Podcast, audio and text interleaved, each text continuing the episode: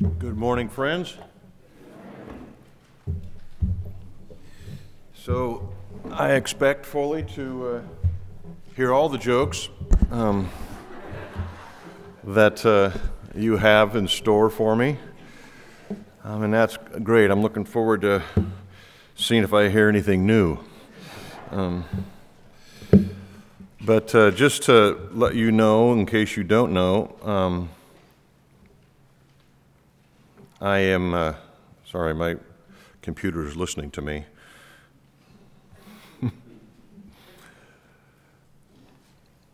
yeah, so I had surgery um, uh, two weeks ago, and I had surgery because of uh, foot injury I sustained in college, and uh, it got to the point where it was um, disintegrating enough where I was dragging my left leg around behind me didn't know if you recognize that or not. But uh, uh, and then uh, a while back, I did a swan dive off a ladder in our commons and did a double whammy on my ankle. So I had a kind of a two surgeries in one, one on my arch from my college injury, and then one on my ankle from the fall.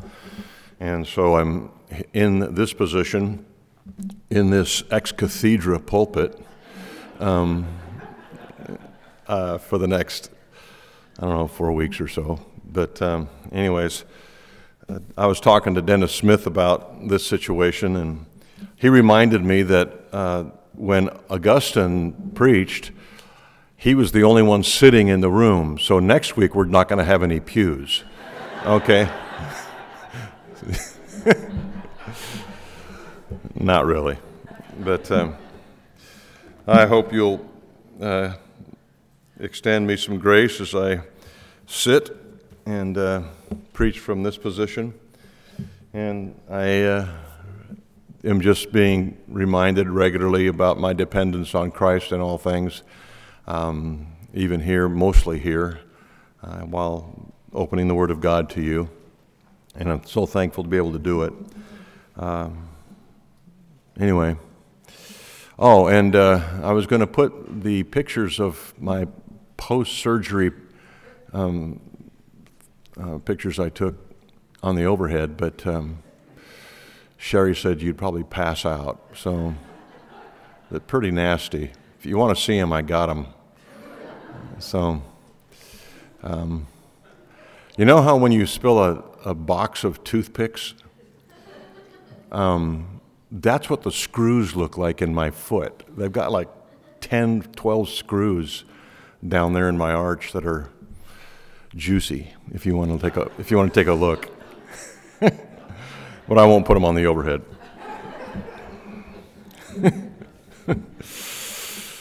anyway, uh, I'm here to relay the gospel of Jesus Christ to you, and which we do every week at Sun Valley Church, and I'm uh, thankful and privileged to do that. And as you know, the gospel can be complex, can it? It can be um, something that that uh, is difficult and hard to understand. There's intricate doctrines in the gospel that describe and define it. Doctrines like the original sin, uh, substitutionary atonement, imputed righteousness, predestination, election, all those hardcore, um, complex doctrines are part of the gospel. And yet, the gospel's simple, isn't it? It's really simple. And I'm going to I'm to prove its simplicity um, right now. God is holy, God is perfect. You and I are not. And that creates a separation between us and God. Right? We're sinners, He's not, so there's a separation. And yet, God supplied a solution to that problem. He, he sent His Son, Jesus Christ, to be a reconciliation uh, between us and, and God the Father. And if we put our trust and faith in Him, we are reconciled. We are transformed into the image of Christ, and that continues throughout our lives. So it's really it's a simple gospel, um, even though it's so complex. There are libraries of doctrine and books about doctrine written about it. Um, so, a question that comes up because of this kind of um, uh, distinct difference between simplicity and complexity, a question comes up that's particularly pertinent to our church, and it's whether or not children can understand the gospel and whether or not we ought to be preaching the gospel to young children. Um, is it appropriate to evangelize children? Uh, sh- should we be calling for repentance from a three year old? I mean, what do they have to repent of, really, after all? In the history of the church, there has been some debate as to when the church ought to officially pursue the conversion of children. Um, many have accused us, uh, those on the outside of the church have accused, maybe even some on the inside of the church, have accused us of brainwashing our children, and, to which we stand up and, and joyfully accept. If we're able to brainwash our kids, it's either the world or us brainwashing our kids, right? So, uh, anyway, uh, children, children have been the, the, the focus of our attention throughout church history on whether or not we ought to be evangelizing them. And in history, um, you know, children have had a rough go. Uh, children in the Hellenistic society of the first century held a precarious position. Uh, they, some were loved, most were not. They were exploited. Uh, all of them were undervalued. Uh, in our culture, it's, it's a little different, but not much. Uh, it's legal to kill our children in our society and I mean that. It's legal to abort our children. Uh, in our state, we champion that. Um, the biblical Hebrew culture, though, was different than the Hellenistic culture, uh, even in Jesus' day. Uh, children were considered to be gifts from God in the, the Hebrew culture of Jesus' day and prior to that. You remember Hannah uh, in the Old Testament was pleading with God for a gift of a, of a child, and she received that. And Abraham and Sarah were, were viewing Isaac as a gift from God, right? So the Hebrew culture was different than the world at large when it, when it came to thinking of children. But when Jesus arrived on the scene, he, he clarified this for everybody, including the Hebrews, uh, the importance of children. So if you have a Bible, I want you to open it to Mark chapter 10. And I'm going to read you the next section under our study, under our focus here in the Gospel of Mark. And that's verses 13 through 16. Mark chapter 10, verses 13 through 16 says, And they were bringing children to him that he might touch them, and the disciples rebuke them. But when Jesus saw it, he was indignant and said to them, Let the children come to me. Do not hinder them, for such belongs the kingdom of God. Truly I say to you, whoever does not receive the kingdom of God like a child shall not enter it. So in this passage, uh, Jesus elevates the stature of children in the eyes of God and of, in the eyes of God fearing people while elevating the faith of children. Um, and in elevating the faith of children, he elevates our faith. I want you to see this this morning um, for your own encouragement. So, Mark introduces this important passage by recording that people were bringing their children, whether their own children or their, their grandchildren or their nieces and nephews or their neighbors' kids or whatever, they were bringing children to Jesus so that he would bless them. And the disciples got annoyed at this and were, were telling these folks to not bring their children to Jesus. I'm sure their motives were, were good and pure because uh, they were kind of like the handlers of Jesus and they wanted to protect his time and his space and, you know, kind of like the Secret Service, you know, you stay away, that kind of thing. Um, but uh, they had yet to figure out exactly why Jesus had come, right? They didn't know yet exactly why. Jesus had told them already. We've read it here in the Gospel of Mark, but it hadn't, hadn't sunk in like it should have.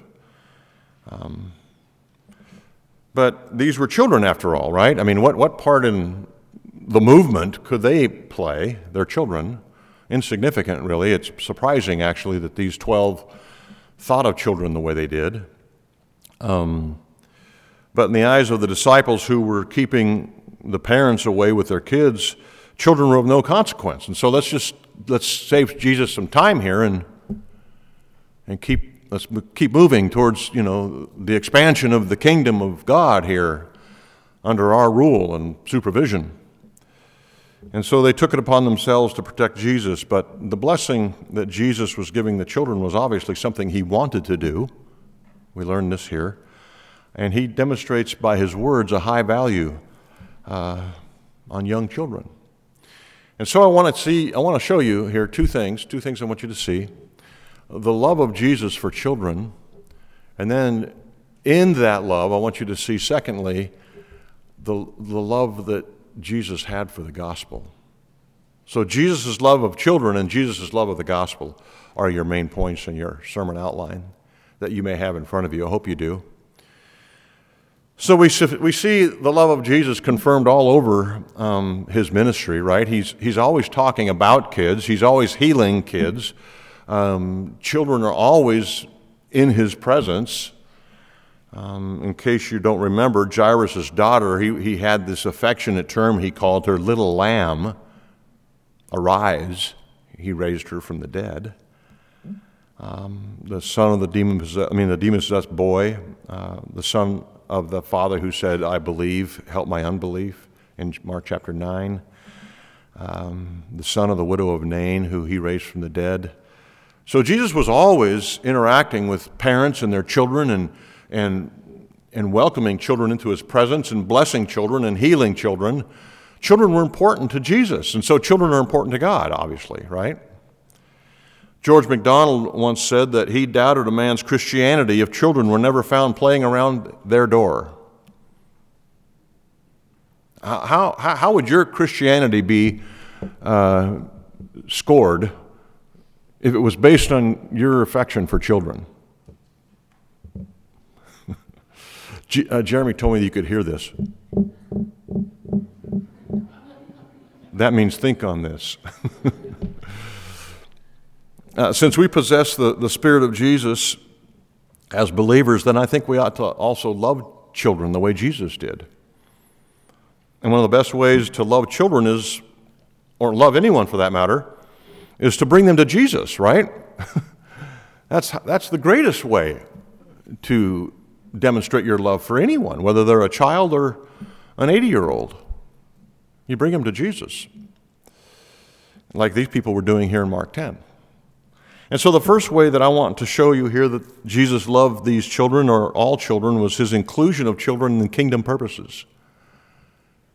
His inclusion of children in kingdom purposes. The masses here obviously understood that Jesus loved kids, they were bringing kids to him. His disciples didn't get it yet, but the masses did. And so they brought kids because they knew he loved them. But Jesus' disciple views these children as interruptions and getting in the way, etc. But um, so they were hindering, in the, in the disciples' eyes, the kids were hindering Jesus from advancing his ministry to the heights that it, sh- it should be going. Uh, but this story clearly communicates that, that Jesus' attitude towards children was a loving attitude, isn't it? And so, what did he do? He rebuked the disciples. It's a strong rebuke. The, the Greek word really is a, a reprimand, a, a, a, hard reprimand is the idea there when Jesus turned and told his disciples to let them come. In fact, he says he commanded them, let them come. And so, what do we, what do we learn from, from this? Well, first, I, I think that I want you to see in that how Jesus loved children, we need to love children and bring them to Jesus. We need to evangelize children. Um, and so, if children were worth Jesus' time, they, they ought to be worth our time. Isn't that a logical, you know, process in your mind? And so we need to bring children to Jesus. Children need to be evangelized because, first and foremost, they're sinners. And I know that's hard for some of you parents, especially you young parents, to, to take. Uh, but in fact, um, your children are sinners. In fact, the reason that these beautiful children that fill our church building turn out to be selfish individuals is because they have sin in their hearts. The reason they turn out to be like us is because they have sin in their hearts. right? I remember um, the first Sunday that Patty Hohen Dermis came to church at Sun Valley Church. Um, I remember she tells me this. She tells me I called Charlie Pinch a dirty little sinner. And at that time, Charlie was just born, I mean, maybe a couple days old. And it shocked her, almost to the point of, I'm not going back to that church kind of shock. Uh, but in fact, isn't that the truth? The Bible tells us this that our children, as cute and snuggly as they are, are sinners. I mean, it's all over Scripture Psalm 51, Romans 5, Isaiah 48. In fact, Isaiah 48 8 says, Before birth you were a rebel. You were a rebel in the womb. Um, so, 100% of children who grow into adulthood prove to be sinners. Ecclesiastes 7:20 Surely there is not a righteous man on earth who does good and never sins. Where does that start? At conception. So we need to bring children to Jesus, right? Because they need Jesus. They need their sins forgiven. They need the gospel, just like we do. D.L. Moody, the great evangelist of uh, a century and a half ago, he returned once from a meeting that he was having, an evangelistic meeting, and reported to his host that two and a half people became believers that night. And the host said, Oh, two adults and one child. And he goes, No, two children and one adult. He said that uh, the children who came forward and received Christ that evening at his meeting uh, gave their whole lives. The, only, the adults only had half a life to give. So, so Jesus commanded the disciples to let them come. Uh, how, how are you involved, if I may ask? How are you involved in bringing children to Christ? if this is so important to Jesus, if children are so important to Jesus, is he, if he loves children so much, how are you involved in bringing children to Jesus? Do you help in the nursery? Do you volunteer for VBS when we have it here once a year? Um, do you help coach a youth team in the community? Are you kind to your neighbor's children? Do you invite children to church? So, the evangelizing of children is not only the responsibility of their parents, it is definitely that, but it's our responsibility, all of our responsibility. And that's what this passage is helping us understand. So, Jesus' statement here, I think, is obviously an important one because it affirms the spiritual capacity of children. To such belongs the kingdom of God.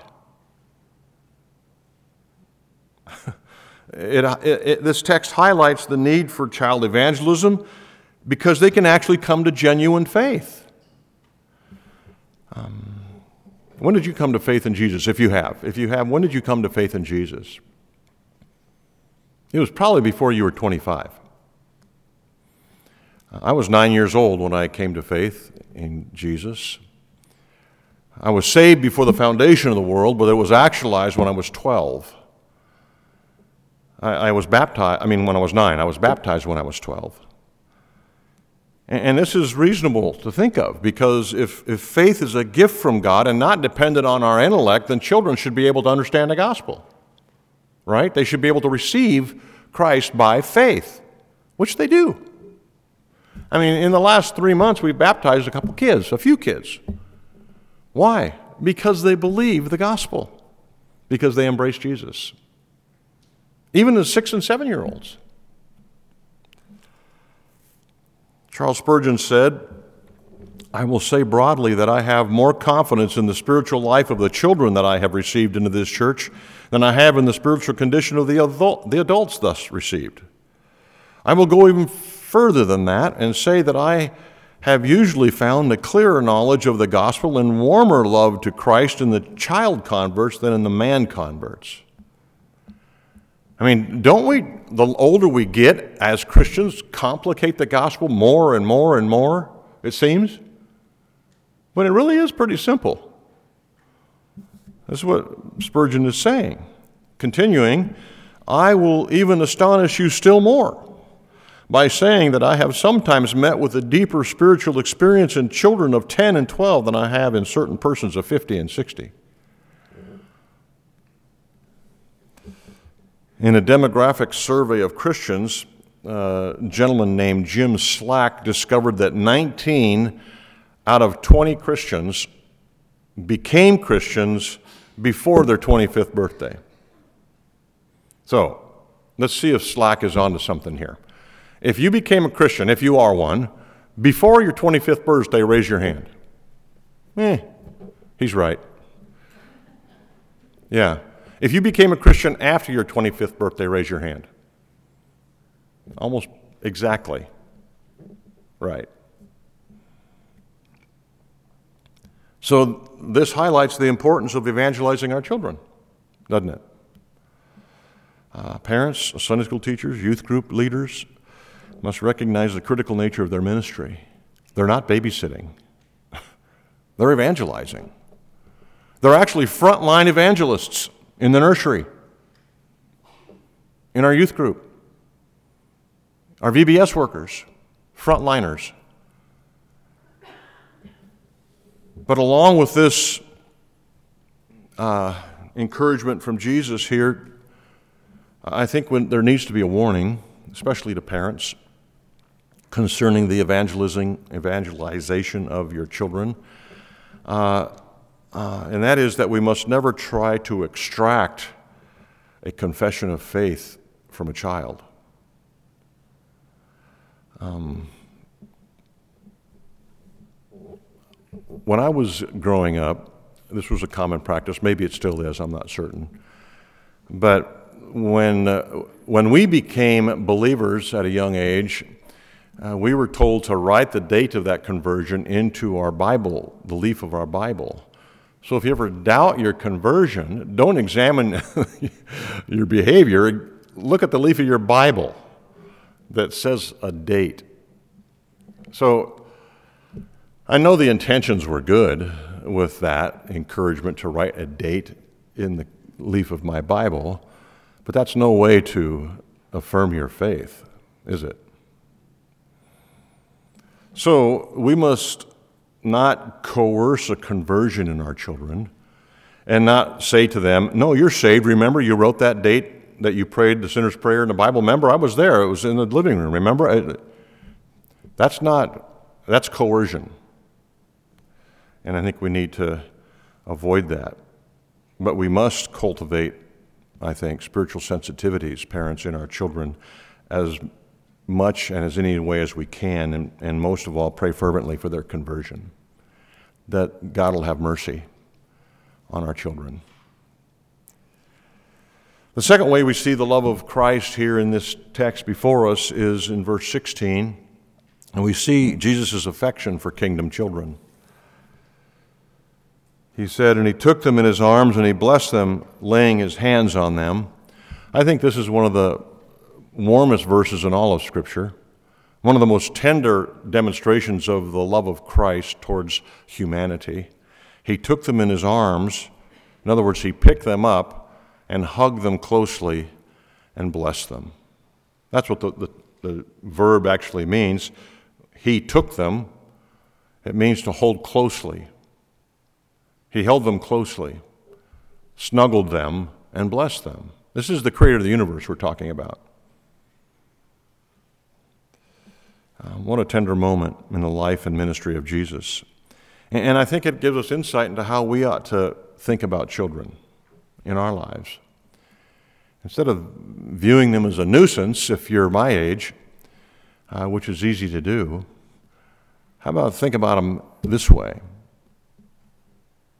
And think about them uh, with loving affection, looking forward to the, an opportunity to demonstrate that by signs of affection.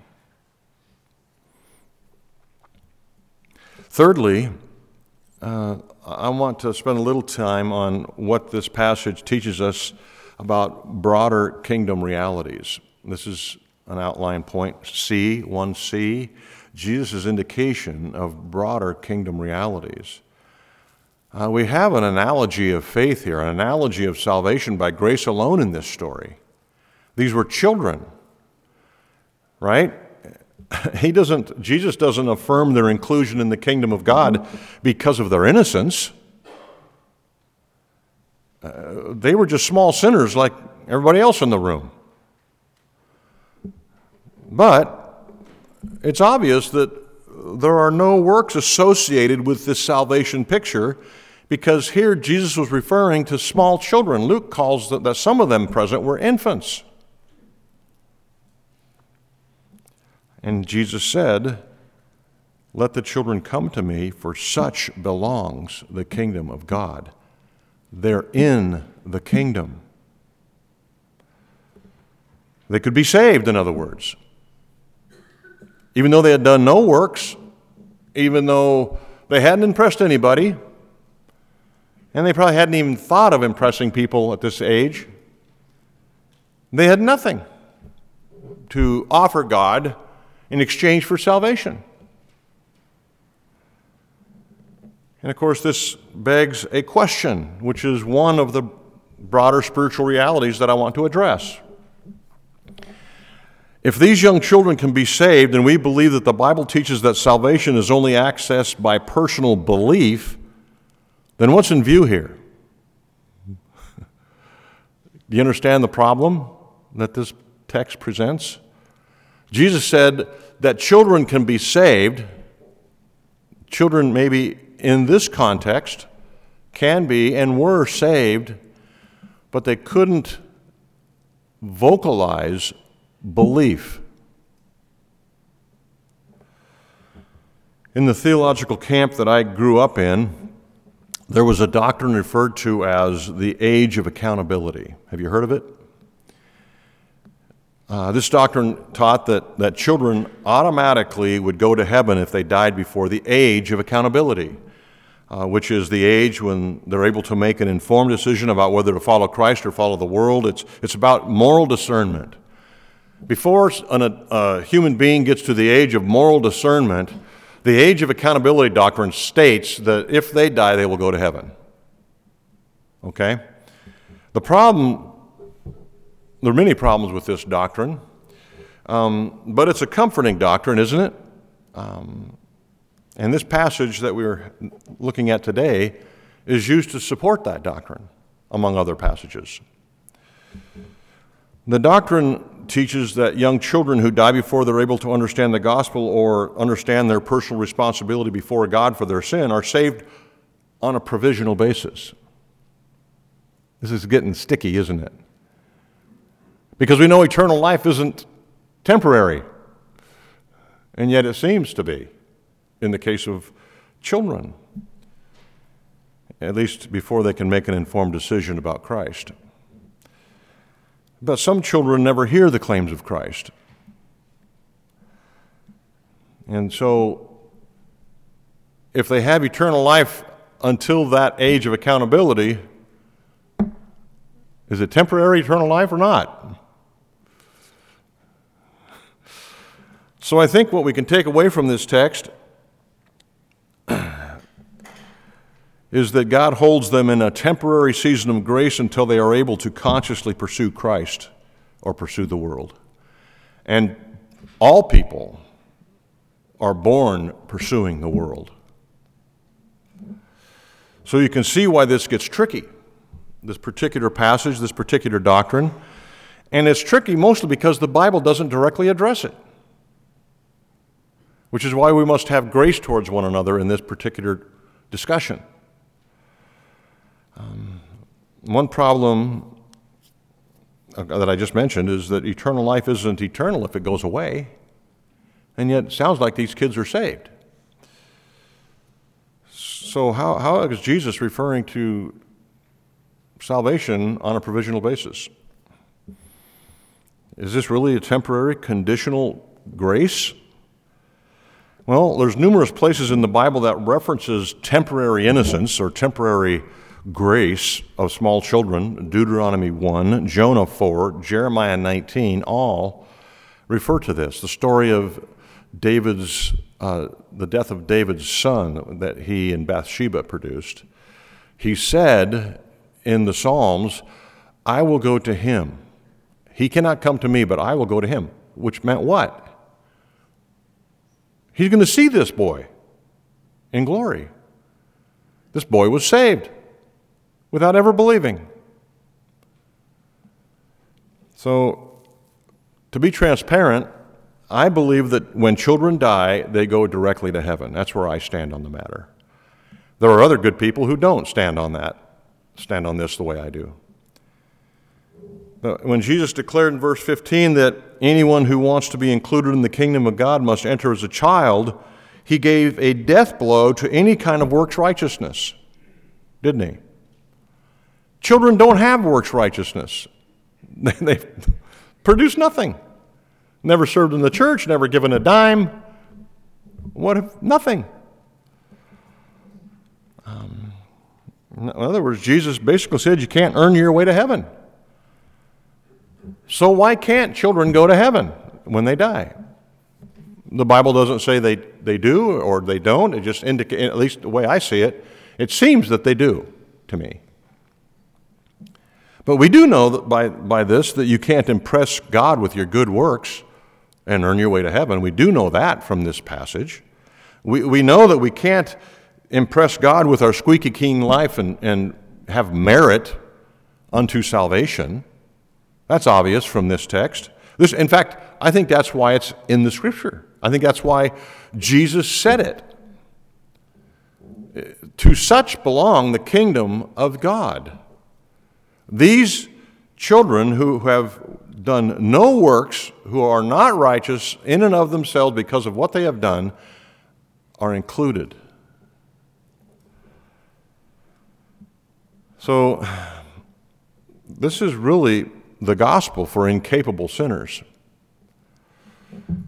Jesus said this is uh, the way people are saved. Um, he said this all the, all the way through his ministry. Jesus' acceptance of these children pictures that salvation is always and only by grace alone. The salvation of a child who dies without having performed any meritorious work I think, is one of the most powerful demonstrations of salvation by grace, nothing added.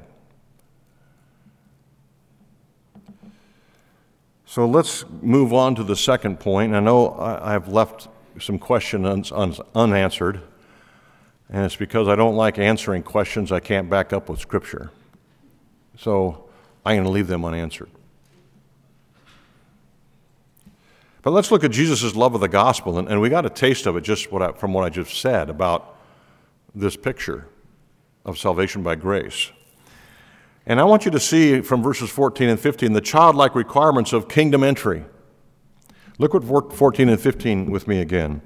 But when Jesus saw it, that is, saw them uh, restricting the kids coming to him, he was indignant and said to his disciples, Let the children come to me, do not hinder them, for to such belong the kingdom of God.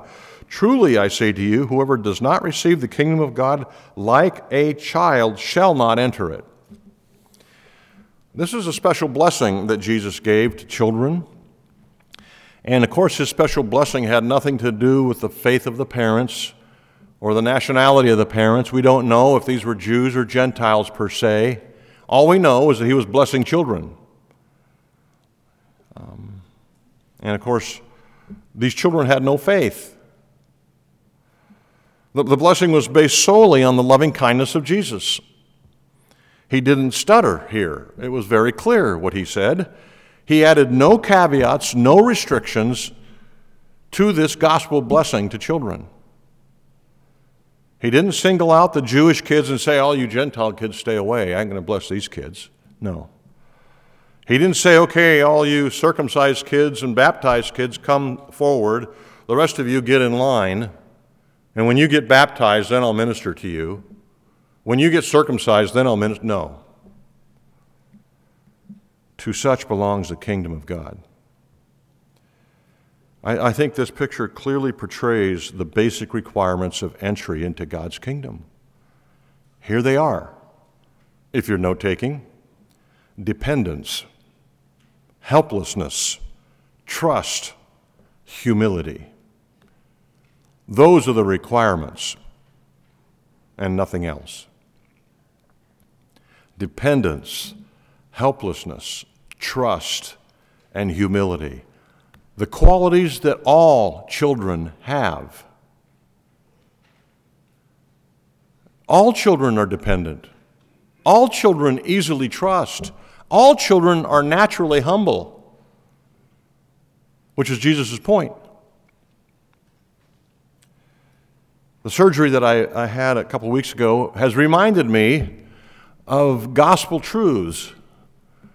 Uh, when I first got out of the hospital over there in Issaquah, where the surgery took place, I mean, it was pathetic. You know, if you've had surgery, you know how pathetic you are, right? Oh, help me, please, please, help me, thank you, please, help me, thank you, please, help me, thank you, please. That's been the first two weeks of my post op here. Thankfully, Sherry has a measure of patience and uh, we're still committed to each other.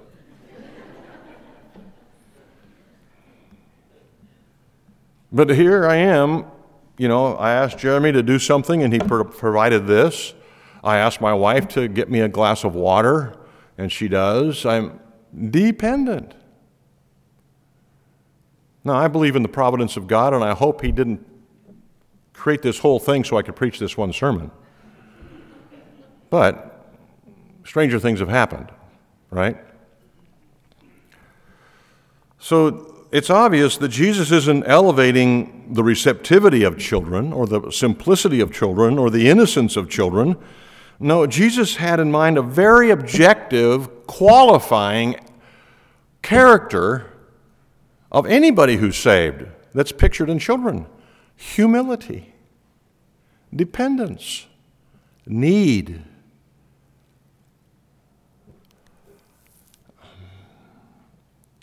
That's the attitude that Jesus seeks in everyone who comes to faith. The reason God requires this attitude is because the only place these attitudes grow out of, come from, is the place of humility. So that no one will boast, we read this morning in Ephesians 2. There's, there's going to be no boasting in heaven from anybody. Well, how'd you get here? Well, let me tell you. No, that's n- there's never going to be an ounce of boasting in heaven because we all come humbly by faith in the goodness of Jesus Christ our Savior.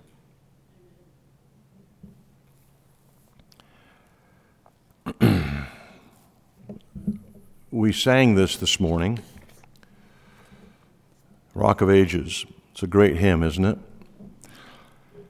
Not the labor of my hands can fulfill thy law's demands. Could my zeal no respite know? Could my tears forever flow? All for sin could not atone. Thou must save, and thou alone.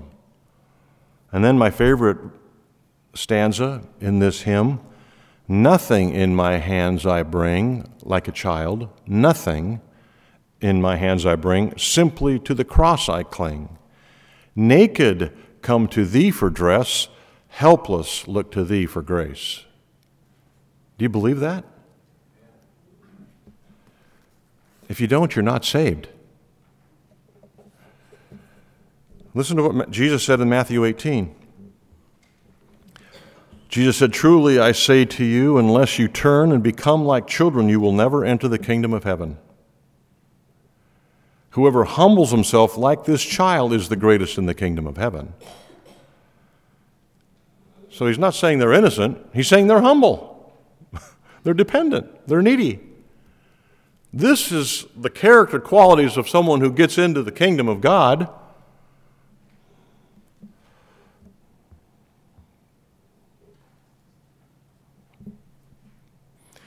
Now let's look at the qualities of kingdom exclusion. We just saw the qualities of kingdom inclusion. How about the qualities of kingdom exclusion? Well, they're the opposite, right?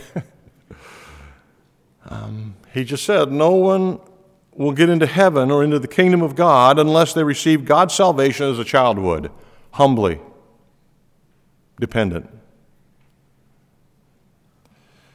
Warren Wiersbe said we spend all of our parenting lives telling our kids to grow up and act like adults when, the most, when in the most important part of life we're the ones who should be acting like children. When it comes to the most critical areas of life, we should be acting like the kids in the room humble, dependent, trusting, needy. Do you know that children die if they don't, we don't take care of them? Yeah, they're needy. That's why God gives them parents. So, what, is exclude, what excludes you from God's kingdom? Well, wouldn't it have to be pride, independence, suspicion versus trust? Uh, so, this, this passage in front of us really is a veiled call to repentance. Maybe not even veiled. Are you self assured? Are you independent and proud of it? And do you not trust people and not trust God? Then you're excluded. You must turn to Jesus in total trust, humble helplessness, seeking His grace and mercy, just like a child. Period. Let's pray.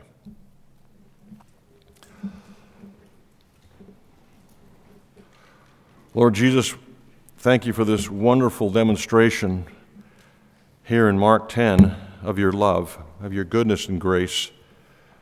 Um, and really, the simplicity of the gospel in view here. We, we thank you that, that this is included. We thank you for the, the side blessing of the comfort this passage brings us. Um, in the passing of children into glory. Thank you that you're so good and kind and loving. Thank you for tenderly embracing young children. Help us to think and behave as, as you would. Help us to possess your spirit towards children. Help us to evangelize children and be a part of their lives. Um, thank you again for this passage, Father, and for. Um, Jesus, your Son, um, teaching us about your heart. Bless us now as we go our way and um, as we're reminded of the basic elements of the, of the gospel message here, even in this text. I pray this in your name. Amen.